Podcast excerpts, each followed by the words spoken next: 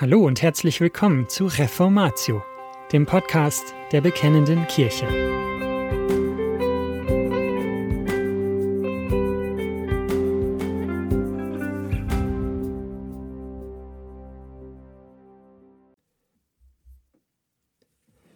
Im März 2014 erschien die Bekennende Kirche Nummer 56.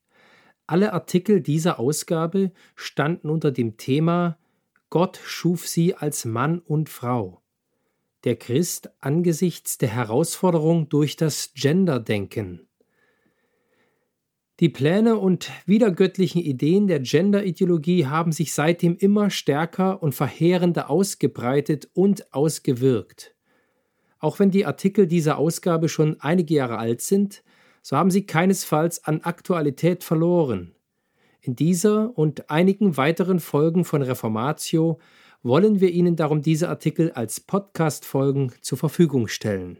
Und wir beginnen mit der Wortverkündigung zur 1. Mose 1, 26 bis 31 und 1. Mose 2, 18 bis 25 mit dem Thema Gott schuf sie als Mann und Frau von Ludwig Rühle.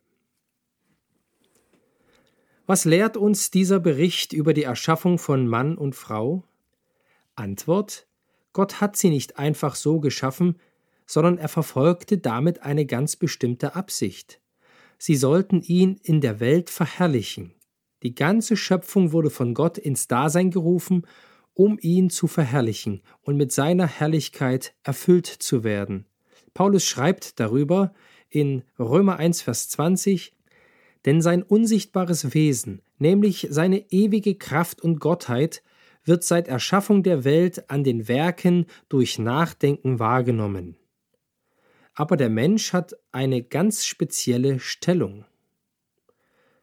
Die Krone der Schöpfung.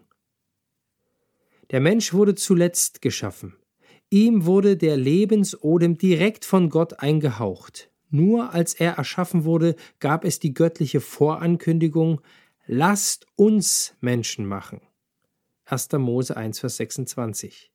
Gott machte damit deutlich, dass er etwas außerordentlich Besonderes schaffen wollte, nämlich etwas nach seinem Bild. Jedes andere Geschöpf wurde nach seiner Art geschaffen, allein der Mensch im Bild Gottes.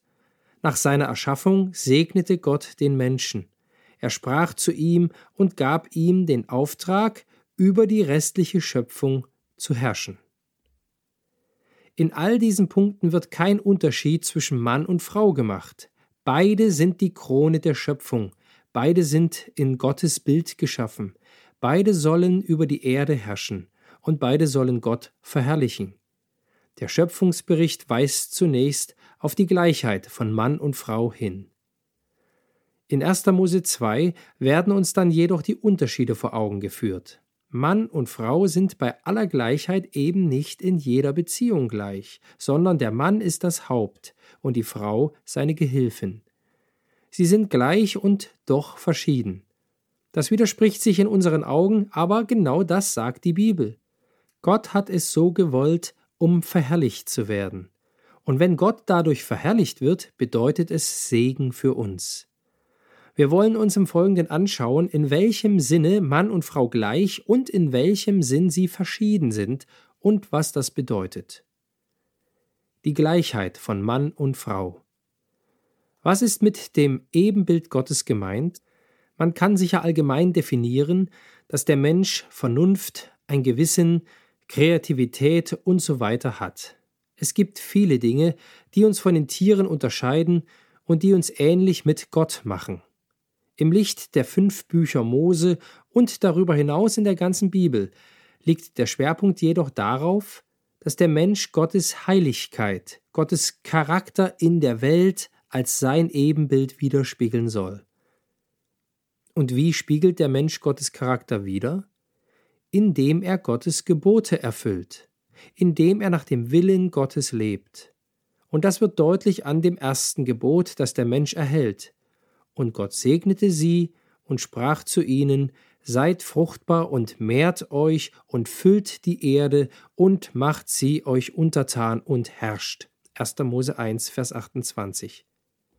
Der Mensch ist von Gott eingesetzt, um an seiner Stelle über die Erde zu herrschen und so Gott zu verherrlichen. Wir können das gut mit der Statue eines Königs vergleichen. Ein König konnte nicht überall gleichzeitig in seinem Land sein. Also ließ er von sich Statuen aufstellen, und diese Statuen machten deutlich, hier ist der Herrschaftsbereich dieses Königs. Jeder Mensch ist wie eine lebendige Statue Gottes. Er ist im Ebenbild Gottes geschaffen und ist berufen, deutlich zu machen, dass diese Welt der Herrschaftsbereich Gottes ist. Da die ganze Welt der Herrschaftsbereich Gottes ist, soll der Mensch sich vermehren und auf diese Weise nach und nach die Welt ausfüllen und Gott damit in der ganzen Welt verherrlichen. Der wunderbare Garten Eden sollte sich durch und mit den von Gott gesegneten Menschen Stück für Stück über die ganze Erde ausbreiten. Die Erde sollte erfüllt werden von Gottes Herrlichkeit. Mann und Frau sind im Ebenbild Gottes geschaffen, Beide sollen ihn in der Welt widerspiegeln, indem sie die Welt erfüllen und an Gottes Stelle in der Welt herrschen. Der Segen und der Auftrag gehen an beide Geschlechter. Jedoch haben beide Geschlechter durch den Sündenfall darin versagt. Nachdem der Mensch gefallen ist, hat er immer noch den Auftrag, Gott zu verherrlichen. Aber es gibt nur einen einzigen, der diesen Auftrag, ja die Bestimmung des Menschen erfüllt hat, Jesus Christus. Der menschgewordene Sohn Gottes hat Gott in vollkommener Weise verherrlicht, indem er Gottes Gebote erfüllt hat. Und jeder Mensch, egal ob Mann oder Frau, ist deshalb auf Christus angewiesen. Jesus Christus ist das Ebenbild des unsichtbaren Gottes, der Erstgeborene vor aller Schöpfung. Denn es gefiel Gott, in ihm alle Fülle wohnen zu lassen und durch ihn alles mit sich zu versöhnen, indem er Frieden machte durch das Blut seines Kreuzes. 1. Kolosser 1, Vers 15, Vers 19 und Vers 20. Auch darin sind Mann und Frau gleich, beide brauchen Erlösung durch Gott. Beide benötigen Vergebung ihrer Schuld, beide brauchen Christus um ihre Bestimmung zu erfüllen, Gott zu verherrlichen. Indem Gott durch das Werk Christi ihre Sünden vergibt, ihr Herz erneuert und sie zu seinen Kindern macht, wird Gott verherrlicht. Mann und Frau haben den gleichen Wert und die gleiche Würde vor Gott. Aber die Tatsache, dass Gott den Menschen als Mann und Frau geschaffen hat, muss uns vor unqualifizierter Gleichmacherei der Geschlechter warnen. Gott will, dass Männer Männer und Frauen Frauen sind. Und wir werden sehen, dass es da um mehr als nur um anatomische Unterschiede geht. Die Verschiedenheit von Mann und Frau. Die Verschiedenheit von Mann und Frau wird in 1. Mose 2 ausführlich beleuchtet. 1. Mose 2 ist kein zweiter Schöpfungsbericht, der gegen den Schöpfungsbericht aus Kapitel 1 steht, sondern dieses Kapitel ist die notwendige Ergänzung zum Schöpfungsbericht. Es werden einige wichtige Dinge aus 1. Mose 1 hervorgehoben und näher erklärt. Uns werden weitere wichtige Informationen über den Menschen gegeben, über seinen Auftrag und wie er diesen erfüllen soll. Da wird klar, dass Mann und Frau unterschiedliche Aufgaben zur Erfüllung des einen Auftrags haben. Gott setzte Adam, den er zuerst erschuf, in den Garten Eden. Er sollte den Tieren Namen geben. Dadurch wird deutlich, dass er über sie herrschen kann. Aber Gott führte Adam damit auch vor Augen, dass da kein Wesen ist, welches ihm entspricht. Gott hatte nicht vergessen, die Frau zu erschaffen, sondern der Mann sollte erkennen, dass ihm ein Gegenüber fehlte. Schon bevor Gott die Tiere zum Menschen brachte, hatte er beschlossen, ihm eine Gehilfin zu machen. Vergleiche 1. Mose 2, Vers 18. Paulus schreibt, dass durch die zeitversetzte Schaffung von Mann und Frau der Mann als Haupt und die Frau als Gehilfin bestätigt wurden. Einer Frau gestatte ich nicht, dass sie lehre, auch nicht, dass sie über den Mann Herr sei, sondern sie sei still. Denn Adam wurde zuerst gemacht, danach Eva. 1. Timotheus 2, 12 und 13. Adam konnte seinen Schöpfungsauftrag nicht allein erfüllen. Er merkte, dass unter den Tieren kein Partner war, der ihm entsprach. Irgendetwas fehlte.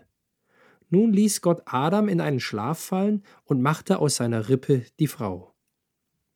Als Adam sie sah, war er entzückt. Die ersten Worte des ersten Mannes, die uns überliefert sind, sind ein Freudenausruf über die Frau. Da sprach der Mensch, das ist endlich Gebein von meinem Gebein und Fleisch von meinem Fleisch. Sie soll Männin heißen, denn vom Mann ist sie genommen. 1. Mose 2, Vers 23. Adam erkannte, dass da endlich ein Geschöpf war, welches ihm entsprach. Sie war anders als er, weiblich und doch ihm gleich. Dieses Wesen der Frau wird durch ihren Namen ausgedrückt, der wörtlich übersetzt lautet Männin. Die Frau war keine Rivalin für Adam, sondern eine ihm würdige Partnerin, die einzige, die sein innerstes Verlangen stillen konnte. Und in diesem Geschehen gründet die Ehe. Gott sagt, Darum wird ein Mann seinen Vater und seine Mutter verlassen und seiner Frau anhängen, und sie werden ein Fleisch sein. 1. Mose 2, Vers 24. Gott fügt den Mann und die Frau, die von ihm genommen war, wieder zusammen, aber auf vollkommenere, befriedigendere Art und Weise. Mann und Frau verbinden ihr Leben im Bund der Ehe. Sie leben nun nicht mehr ihr eigenes Leben, sondern ein gemeinsames, in dem einer für den anderen da ist und Gott die Ehre gibt. Matthew Henry beschreibt diesen Vorgang folgendermaßen. Die Frau wurde aus einer Rippe aus Adams Seite gemacht, nicht aus seinem Kopf, um über ihn zu herrschen, nicht aus seinen Füßen, um von ihm zertrampelt zu werden, sondern aus seiner Seite, ihm gleichgestellt um unter seinem Arm Schutz zu finden und nahe der Liebe seines Herzens zu sein. Mann und Frau waren nackt und schämten sich nicht. Das heißt, sie hatten nichts voreinander zu verbergen, sie lebten in vollkommener Einheit. Das war Gottes herrlicher Plan. Es war keine gesellschaftliche oder kulturelle Entwicklung. Was bedeutet es für den Mann, das Haupt in der Ehe zu sein? Hauptsein bedeutet nicht Herrschsucht. Sicher wird es oft so ausgelegt und auch so verstanden, wenn der Mann das Haupt ist und die Frau sich unterordnen soll, dann bedeutet das, dass der Mann machen kann, was er will und die Frau sich fügen muss, fast schon wie ein Herr und sein Sklave. Doch der Mann ist das Haupt nicht um des Herrschens willen, sondern um Gottes willen. Er trägt als Haupt die Hauptverantwortung, Gott zu verherrlichen. Die Frau soll ihn dabei unterstützen. Wie wird seine Führung konkret erkennbar?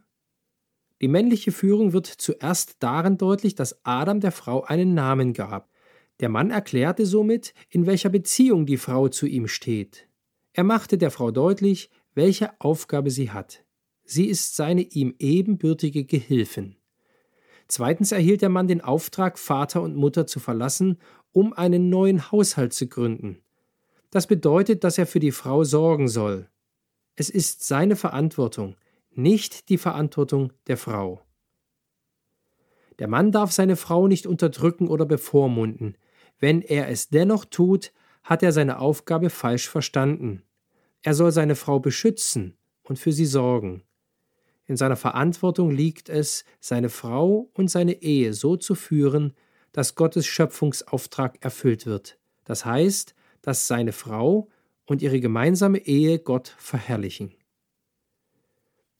Raymond Ortland, ein Theologe aus Amerika, hat dies sehr gut zusammengefasst. Zitat In einer Partnerschaft von zwei geistlich gleichwertigen menschlichen Wesen, Mann und Frau, trägt der Mann die primäre Verantwortung, die Partnerschaft in eine Richtung zu führen, die Gott ehrt. Was bedeutet es für die Frau, Hilfe des Mannes zu sein? Nur die Frau ist dem Mann entsprechend, nur mit ihr kann der Mann eine Partnerschaft auf gleicher Ebene eingehen. Aber zugleich ist die Frau seine Hilfe, sein Beistand, und indem die Bibel die Frau so nennt, macht sie deutlich, dass sie nicht die Sklavin des Mannes ist, sondern seine ihm ebenbürtige Ergänzung. Ist deshalb der Mann eine Bedrohung für die Frau? Ist sie weniger wert als der Mann? Hat sie eine niedrigere Aufgabe als der Mann? Nein, sie hat den gleichen Wert und die gleiche Würde wie der Mann. Aber Mann und Frau haben verschiedene Aufgaben, um sich zu ergänzen und den einen Auftrag zu erfüllen. Die Aufgabe der Frau ist es, nicht zu führen, sondern unter der Leiterschaft des Mannes zu stehen und den Mann darin zu unterstützen. Das Mann und das Frausein wurde so von Gott festgelegt. Sie haben dieselbe Natur, sie sind geistlich und intellektuell gleichgestellt. Gleichzeitig gibt es grundsätzliche Unterschiede. Sie sind verschieden auf körperlichem, sozialem, emotionalem und psychologischem Gebiet. Ihr Geschlecht bestimmt nicht nur ihr äußeres Aussehen, sondern ihr ganzes Wesen. Sie haben diese Unterschiede nicht, um benachteiligt oder bevorzugt zu sein, sondern um ihre jeweilige von Gott bestimmte Aufgabe erfüllen zu können. Der Mann soll die Frau lieben und für sie da sein, indem er seine primäre Verantwortung annimmt und danach strebt, dass beide Gottes Auftrag erfüllen und ihn verherrlichen. Die Frau soll ihren Mann lieben, indem sie ihm dabei hilft. Beide Geschlechter werden so ihre Erfüllung finden und Gott verherrlichen. Aber Mann und Frau fanden nicht ihre Erfüllung, sondern sie zweifelten durch die Versuchung des Teufels an Gottes gutem Willen für sie. Der Sündenfall In der Versuchung durch die Schlange haben beide, Mann und Frau, in ihrer Verantwortung, in ihrer Aufgabe versagt. Die Frau übernahm die Führung und der Mann gab sie ab. Eva führte das Gespräch mit der Schlange, aß von der Frucht und gab auch Adam davon. Adam stand daneben, schaute zu und ließ sich die Frucht von Eva geben.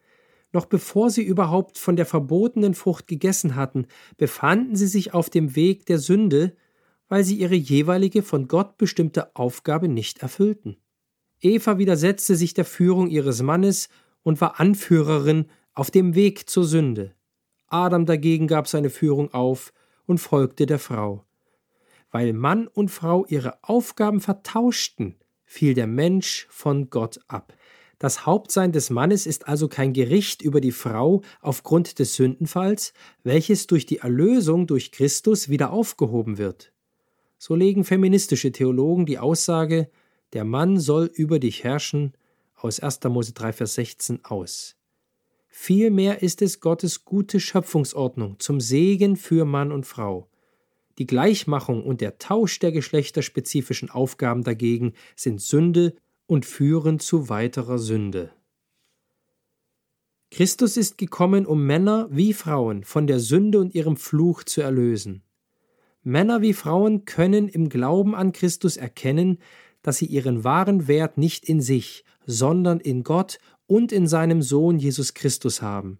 Sie können erkennen, dass sie gerade indem der Mann das Haupt ist und die Frau die Gehilfen, Gott verherrlichen. Paulus deutet die Ehe von Mann und Frau auf Christus und die Gemeinde. Christliche Ehen sollen ein Zeugnis für die Beziehung zwischen Christus und der Gemeinde in der Welt sein. In dieser Beziehung geht es nicht um Herrschsucht, sondern um Aufopferung, Liebe, Demut und die Verherrlichung und Anbetung Gottes. Gleichheit und Verschiedenheit dienen der Verherrlichung Gottes. Sie sind darum ein Segen für uns. Gleichheit und Verschiedenheit sollten Mann und Frau zu gegenseitiger Achtung führen. Sie sind beide Ebenbilder Gottes. Und sie bedürfen einander, um die darin enthaltene Bestimmung des Menschen zu erfüllen, Gott zu verherrlichen. Und das war's schon wieder mit dieser Folge von Reformatio. Wenn Sie selbst eine Frage an uns haben, laden wir Sie herzlich dazu ein, uns diese zu schicken. Besuchen Sie uns unter www.bekennende-kirche.de/fragen und nutzen Sie das dortige Formular. Wir werden Ihnen darauf antworten und, so Gott will, Ihre Fragen klären. Außerdem können Sie auf der Seite der Bekennenden Kirche wie gewohnt die Beiträge aus der BK lesen, die Zeitschrift abonnieren und unsere Arbeit mit einer Spende unterstützen. Alle Links finden Sie auch in der Beschreibung dieser Folge des Podcasts. Wir bedanken uns fürs Zuhören, wünschen Ihnen Gottes Segen und sagen Tschüss. Bis zum nächsten Mal.